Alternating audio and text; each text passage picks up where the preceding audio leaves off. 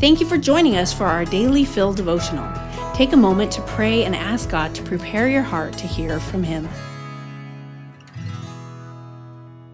Hi, this is John Riley with today's daily devotional. It's called Honesty, a Good Struggle.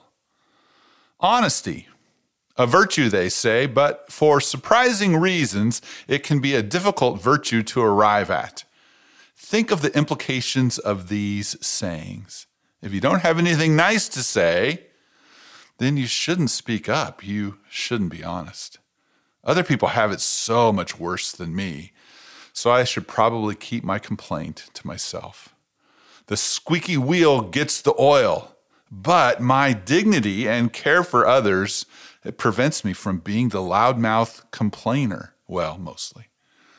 How can it be common for there to be an elephant in the room, even in churches, if believers value and practice honesty?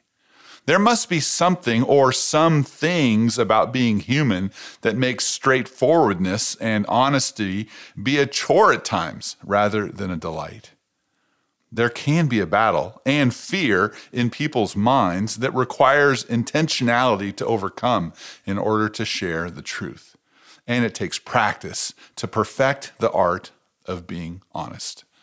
Jesus relates. In John chapter 12, verse 27, Jesus is getting close to the night of his arrest when he says, Now is my soul troubled.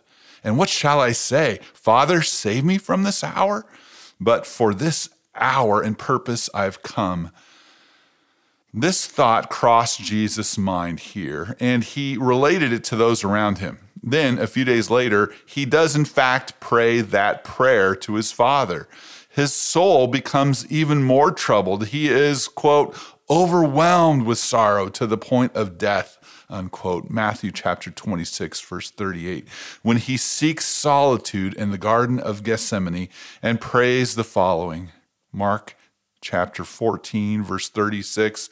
Abba, Father, he said, everything is possible for you. Take this cup from me, yet not what I will, but what you will. A few days before, he wonders something like, What am I going to do? Ask God to take away the whole reason for me being here? Then, when the time for his arrest and crucifixion arrives, he prays his heart out, asking God to do something along those lines. Jesus doesn't remain stoic. He doesn't keep a false front.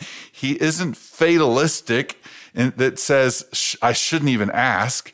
He is honest. His honesty didn't alter his obedience either, except for how it may have solidified it in Jesus' heart and for how it magnifies it in ours. Think about that. I'm John Riley, the junior high pastor here at Emmanuel Faith, your partner in ministry. Daily Fill Devotionals is a ministry of Emmanuel Faith Community Church. If you'd like to learn more about our church, read more devotionals, listen to our sermons, or give to our ministries, please visit efcc.org.